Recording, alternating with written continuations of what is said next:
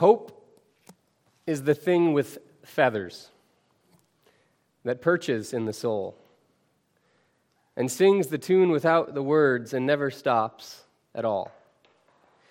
And sweetest in the gale is heard, and sore must be the storm that could abash the little bird that kept so many warm. I've heard it in the chillest land and on the strangest sea, yet never in extremity it asked a crumb of me. Emily Dickinson. Would you pray with me? Hope, Lord. You are our hope. Jesus, whose name means salvation. Yahweh, the Lord, saves. In you we have hope. Lord, thank you so much for the chance to gather this morning together in person, to stir each other up to greater reliance upon you. Lord, as last week we looked at the new family that you give us, calling us from a life of familiarity and support to one that is unknown, one that is new. We thank you for the hope that comes with this the hope of new life, the hope of new fathers, the hope of new siblings, a new home, new possibilities. Possibilities coming even from death, time when there was no hope. To be with us this morning as we explore this magnificent text, this story that we're so privileged to still have in our possession today. And may you, Jesus, be glorified through our worship of you. In Christ's name, amen. Well, our text for this morning um, is Genesis 18 and Genesis 21, uh, portions of each chapter. Last week, we started our series, Selections in Genesis, during this season of ordinary time. Um, and so, as you'll see, we won't be covering every square inch of Genesis, uh, but we are going to be uh, covering iconic, sort of pivotal stories in the history of Israel, the history of the patriarchs. Um, and so, certainly between 12 and 18, there are other important sections, but, but this is a very significant one. Um, so, we're going to read 18 verses 1 through 15 and then jump to the first seven verses of chapter 21. A bit lengthy, but I think it is worth it given the, the drama and resolution of the story. So, Genesis 18, starting at verse 1. Uh, and as you are able, friends, would you stand for the reading of God's word?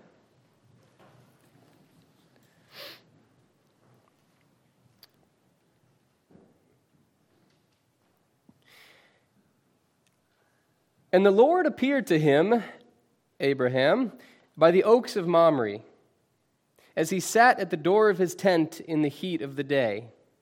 He lifted up his eyes and looked, and behold, three men were standing in front of him. When he saw them, he ran from the tent door to meet them and bowed himself to the earth and said, O Lord, if I have found favor in your sight, do not pass by your servant. Let a little water be brought, and wash your feet, and rest yourselves under the tree, while I bring a morsel of bread, that you may refresh yourselves and after that you may pass on, since you have come to your servant. So they said, Do as you have said. And Abraham went quickly into the tent to Sarah and said, Quick, three seahs of fine flour, knead it and make cakes. And Abraham ran to the herd and took a calf, tender and good, and gave it to a young man who prepared it quickly. Then he took curds and milk and the calf that he had prepared and set it before them, and he stood by them under the tree while they ate. They said to him, Where is Sarah, your wife? And he said, She's in the tent. The Lord said, I will surely return to you about this time next year, and Sarah, your wife, shall have a son. And Sarah was listening at the tent door behind him. Now, Abraham and Sarah were old, advanced in years. The way of women had ceased to be with Sarah. So Sarah laughed to herself, saying, After I am worn out and my Lord is old, shall I have pleasure? The Lord said to Abraham, Why did Sarah laugh and say, Shall I indeed bear a child now that I am old? Is anything too hard for the Lord? At the appointed time, I will return to you about this time next year, and Sarah shall have a son. But Sarah denied it, saying, I did not laugh, for she was afraid. He said, No, but you did laugh.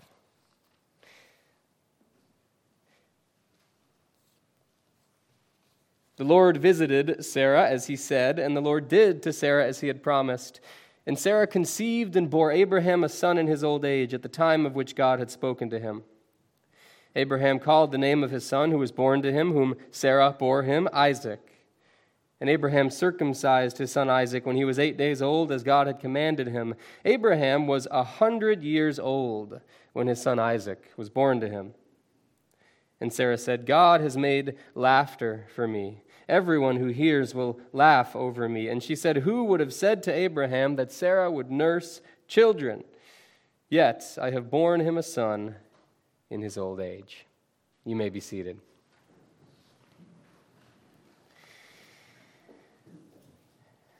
Well, friends, back in Genesis 12 uh, and a little bit in chapter 11, we learn that Sarai, which was her, wife, her name then, the name of Sarah's wife, or Abraham's wife, sorry, so many name changes.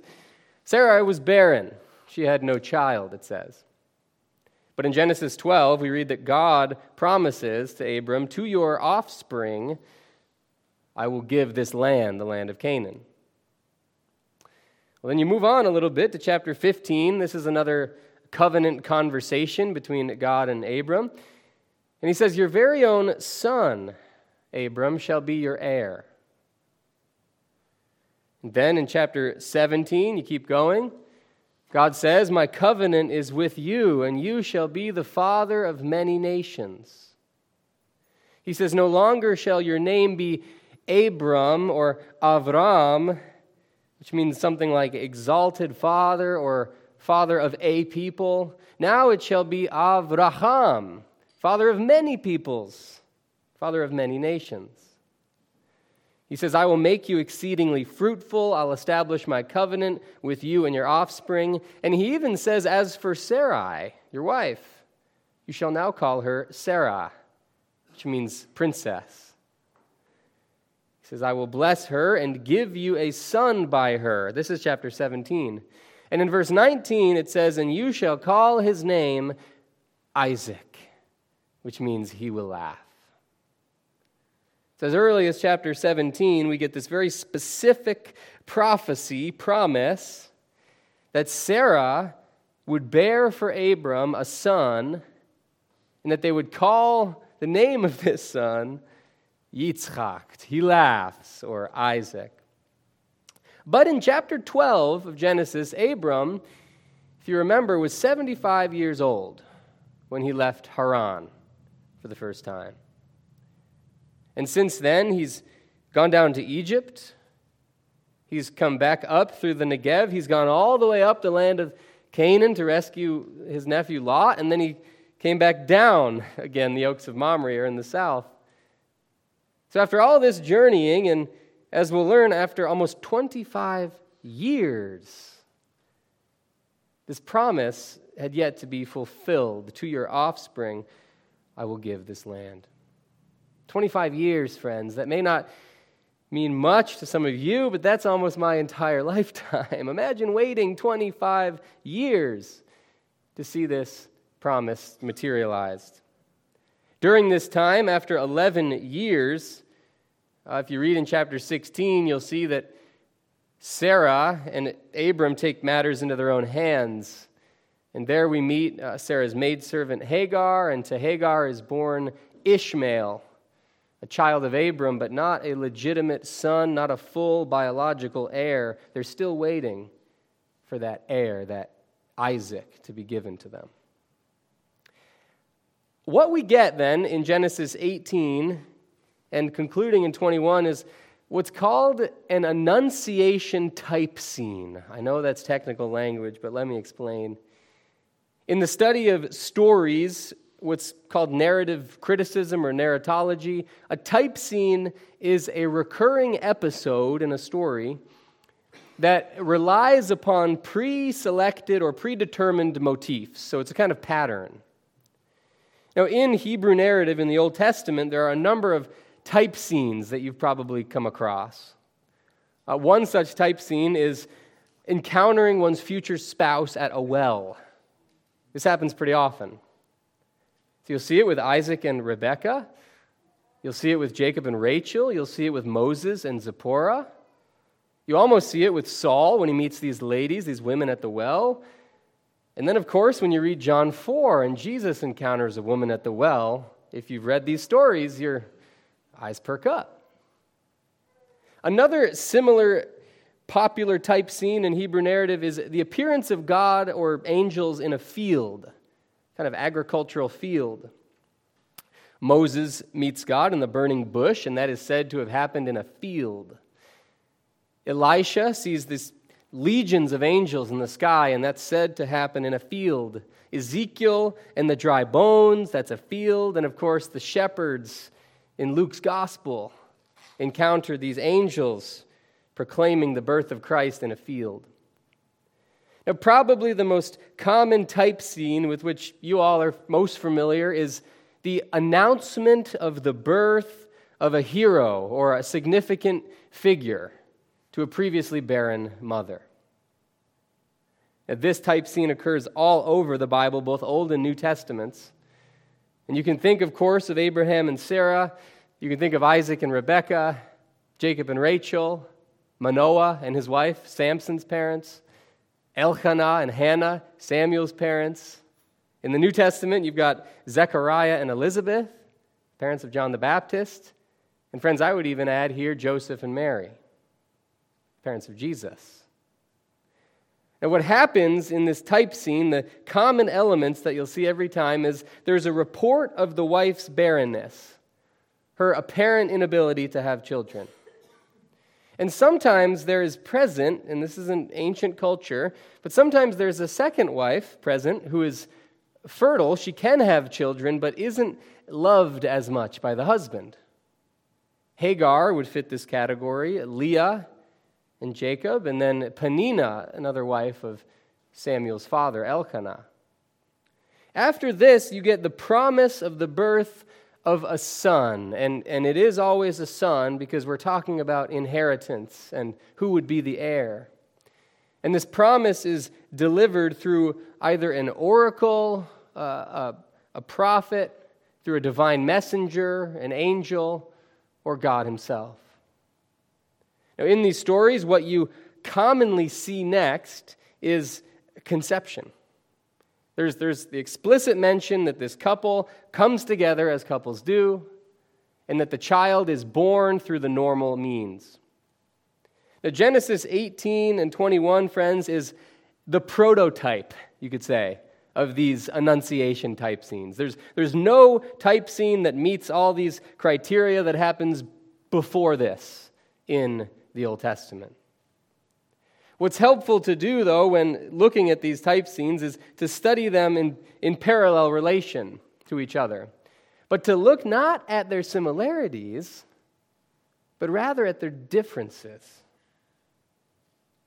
So, if we were to include Joseph and Mary here, there's no coming together as couples do. And Mary is not said to be barren, but she's a virgin. No seed had been sown on the field. The extension of this concept of barrenness. But that is not our text for this morning. Our text is Genesis 18, 21. But with our time this morning, I really want to dig deep in this passage and study its details. Because I think, friends, that through a close reading of this story, we can learn an awful lot about hope hope and the promises of God. So let's dig in, starting at chapter 18 of Genesis. If you turn to verse 1, and I'll be working from the ESV, but I'll, I'll try to look at, at the original as well to draw out some of the details, uh, because some of the details are quite striking. You'll read in verse 1 that the Lord, Adonai, Yahweh, appeared to him. And the him is, of course, Abraham. This, though, is the narrator speaking to us. So the narrator knows, knows all. And when it comes to reading a story, the narrator is feeding us all the details that the reader needs to know.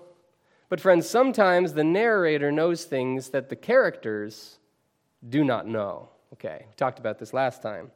So the narrator says that the Lord appeared to Abram, Abraham at this point, but that doesn't necessarily mean that Abraham, from the very beginning, knows that this is the Lord appearing to him, okay? And it says that he appeared to him at the terebinths, the tall trees of Mamre. So before established religion in ancient Israel, and this was much before then, there were these sacred groves, uh, these, these clusters of special trees where people from a variety of cultures would go to access deities, different kinds of deities. And Abraham is from Mesopotamia, the land of Gilgamesh, the Enuma Elish, and all these gods. And so he is coming to Canaan with that baggage. And so he is trying to relate to this new deity, Yahweh, as he has been taught to relate to these deities. And so he's, he's setting up a tent by this sacred grove. And it says that he was, he was resting. Uh, this is similar to the word for Shabbat or Sabbath, to rest. And I think what's going on here is this is a midday siesta, friends. In the ancient world, not so much in Maine, in the summer a little bit, in the middle of the day it would get really hot.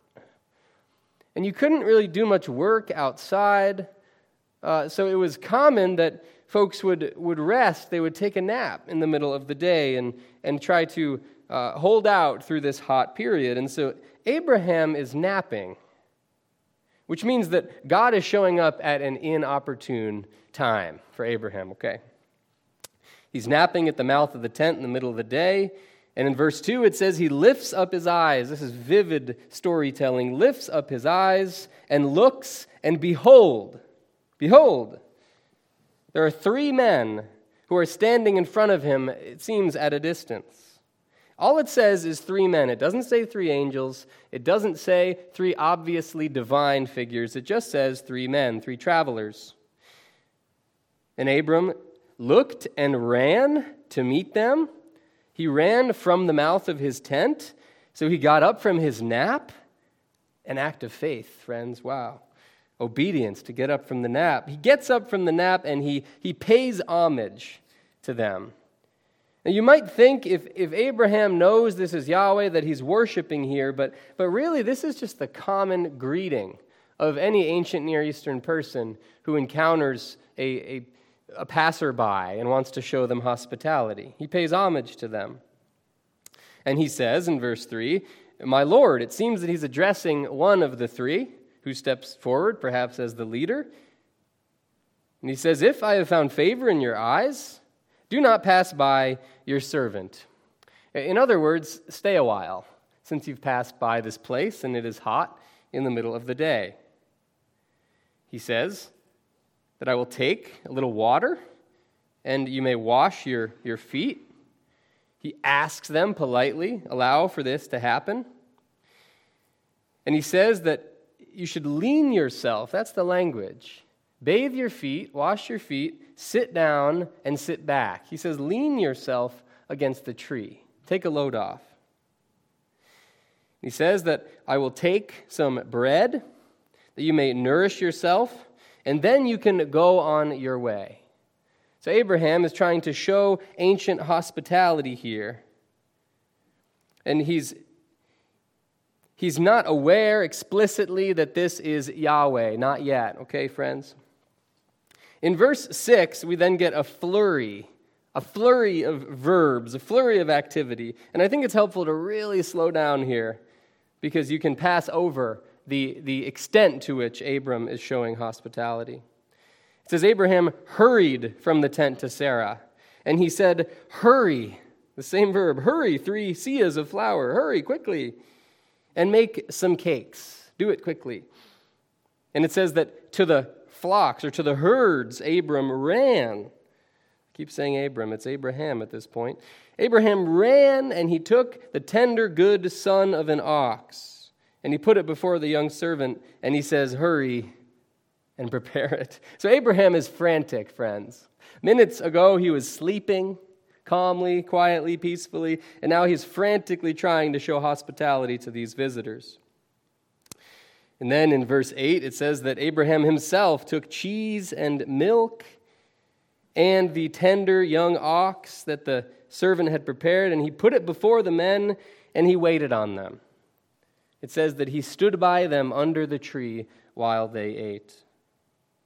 I get into this in detail because in the next chapter, which unfortunately we're not going to get to, two of these travelers visit Lot in the city of Sodom and they're seeking hospitality. And Lot tries to be hospitable to them, but the men of the town of Sodom do the opposite. And in your own time, friends, I would read this story, Genesis 18, in parallel with the next chapter and contrast the hospitality that Abraham shows, not knowing that this is the Lord yet, contrast that with the lack of hospitality that appears in the next chapter, in chapter 19. So they're all leaning against the tree. Abraham is standing up, it seems, waiting on them. And then there is some dialogue in verse 9. They, it says in verse 9, they, it's the plural. Collectively, they're speaking. Maybe one of them is speaking. It says, they say, Where is Sarah, your wife? So we have not been told that Abraham has disclosed the name of his wife to them, so maybe we're meant to take this as a detail showing the supernatural nature of these visitors. I'm not sure. But Abraham doesn't skip a beat, and he says she is in the tent. So it's hard to know, friends, if Abraham knows if this is Yahweh. However, he, he still, even if it isn't, and if he doesn't know, he's showing ample, generous, frantic hospitality, which was a key value in the ancient world. In verse 10, then, this is a bit tricky. All it says in the Hebrew is he said. There's no name, just the pronoun he. So it's like before when Abraham addresses one of the three and says, My Lord, it just says he said. The ESV assumes that this is the Lord, and so it translates it, the Lord said. But, friends, that's not a literal translation. It's He said. He said, I will surely return to you. This is the, the verb return two times. I will return, return, which is emphatic. I will surely return to you at the appointed time. And this is where we get the Annunciation type scene and there will be for Sarah a son. Sarah, it says, this is an editorial aside, the narrator speaking directly to us. Sarah, meanwhile, was dropping some eaves. That's Samwise Gamgee in The Lord of the Rings, I'm sorry. She was listening at the tent door behind him. And another comment remember that Abraham and Sarah were old the narrator does not mince words here. We're old and advanced in years. The way of women had ceased to be with Sarah. Sarah, friends, in colloquial English, was postmenopausal. Um, long after that period had ended, she, it seems, was almost 90 years old. So, verse 12, it says, the first verb is laughed. Laughed, Sarah did. She laughed to herself. That's meant to emphasize the, the laughter that's taking place. But she does it in the tent. She's not part of this conversation. She does it to herself in the tent. And she says, Shall I really have pleasure like this? The pleasure of rearing a child with my old Lord, my old husband, after I have been worn out, dried up? And immediately in verse 13, the Lord, and this is the explicit name of the Lord, it says the Lord. First time this word is included since verse 1 in this passage, the Lord said to Abram, What's this? Sarah laughed. And I think, friends, that The Lord, besides Sarah, the Lord is the only one to hear Sarah laugh. This is supernatural perception here. The identity of these travelers, especially this one spokesperson, is becoming more clear to Abraham. Sarah laughed and said, Shall I really bear a child now that I'm that old? But remember, friends, that in chapter 17, God had explicitly promised to Abraham that his son Isaac would be born to him through Sarah. I can't help but think of Eden, the early chapters of Genesis, where God says something to Adam and he's supposed to relay it to Eve, and then all H E L L breaks loose. But here, there's a promise to Abraham, and it's almost like he doesn't sufficiently communicate it to Sarah.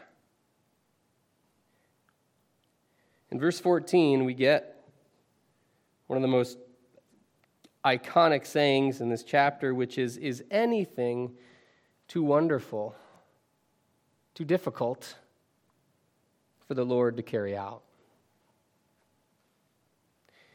He repeats what he said before at the appointed time, at just the right time. Abraham's 100, Sarah's 90. God's not late. At just the right time, on God's schedule, I will return to you and Sarah shall have a son. But Sarah, at this point, hearing the conversation, seemingly walks out of the tent. She's embarrassed, she's afraid. She says, I did not laugh. I didn't really laugh. But he says, No, but you did laugh.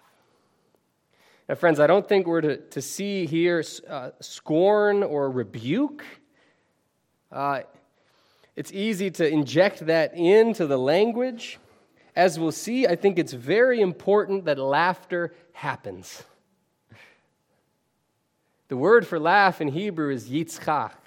It's, it's literally the same word as Isaac.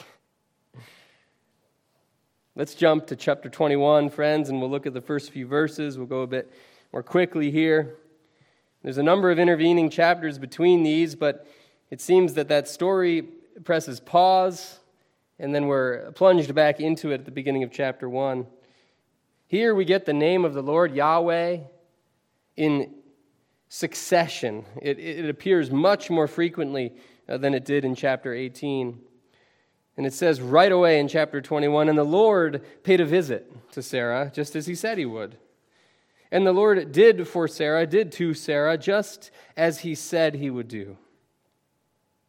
In verse 2, she conceived and bore for Abraham a son in his old age. Here's that second component of the Annunciation scene. It, it seems that this is a, a normal conception, if you want to call it that. It's not immaculate, it's, it's not miraculous. The couple is coming together, and she bears for Abraham in his old age a son.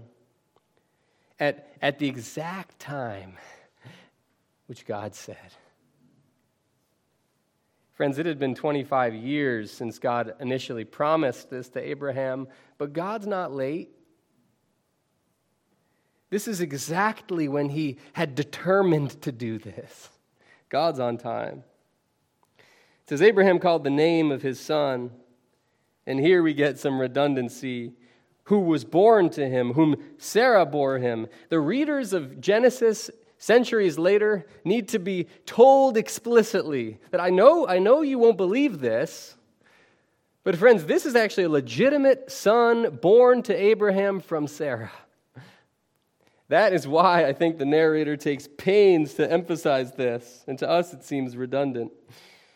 And then in verse 4, Abraham carries out the covenant ceremony that was commanded in Genesis 17, circumcision.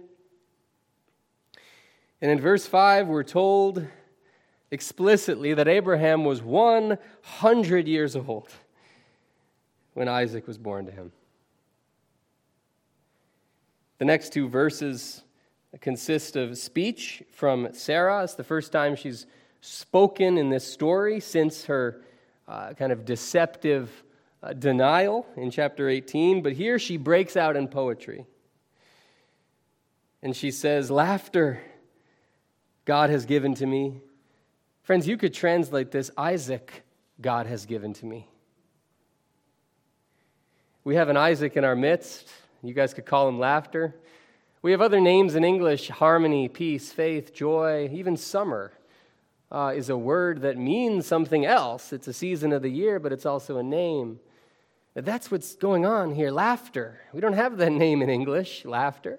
Maybe we do, I, I don't know anyone. But laughter and Isaac are so close. And friends, it's crucial that Sarah laughed before. She Isaaced before. She says, Laughter, Isaac, God has given to me. All who, who hear about this will laugh. This is the exact form of Isaac's name. They will Isaac with me, they will laugh with me. Laughter, joy, it says, Who would have said, Who'd have thunk, is what it says in the Bible, verse 7. Who'd have thunk that Sarah would be nursing children for Abraham right now? Who would ever have thought that? Yet, I have borne him a child in his old age. This is the woman who denied laughing, breaking out in inspired scriptural poetry, praising God, and I think she's glad that she laughed. Friends, the heart of this story is really quite simple. It's tempting to try to preach a sermon where the truth is this new idea that no one's ever thought of and to shock you into new knowledge. But, friends, this is a simple truth. And the truth is that if God makes a promise, even if it's been months years or two and a half decades. If God makes a promise, God will, in the end, keep it. Now, I'm the first to admit that there are many, many ideas, many truths, concepts that in recent years have been called into question, that are being kind of re examined, but this truth is not one of them. This is a truth that I think the most liberal and most conservative Christians can agree on.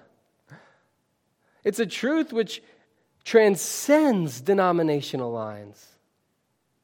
It's a truth that is not negotiable or changing with the time or up for debate. God is a keeper of promises. Can I get an amen? Friends, when the promises of God are rightly understood, to reach back into the language of Dickinson, his promises, they, they perch like a bird in the soul. God's promises sing, they sing to us a tune. Amidst the noise of the world, they sing a tune which never stops. Not at all. And that tune, that, that faint, wordless tune, it plays on amidst the darkest of storms. And there's no hurricane, there's no trial, there's no struggle that can ever hurt this little bird that warms. The promises of God can be heard, albeit faintly, in the chillest land or on the strangest sea. And as promises, as God's promises, friends, they will never ask a crumb of either you or me. The promises of God have feathers. And I know you probably saw that sermon title and thought, what is he thinking?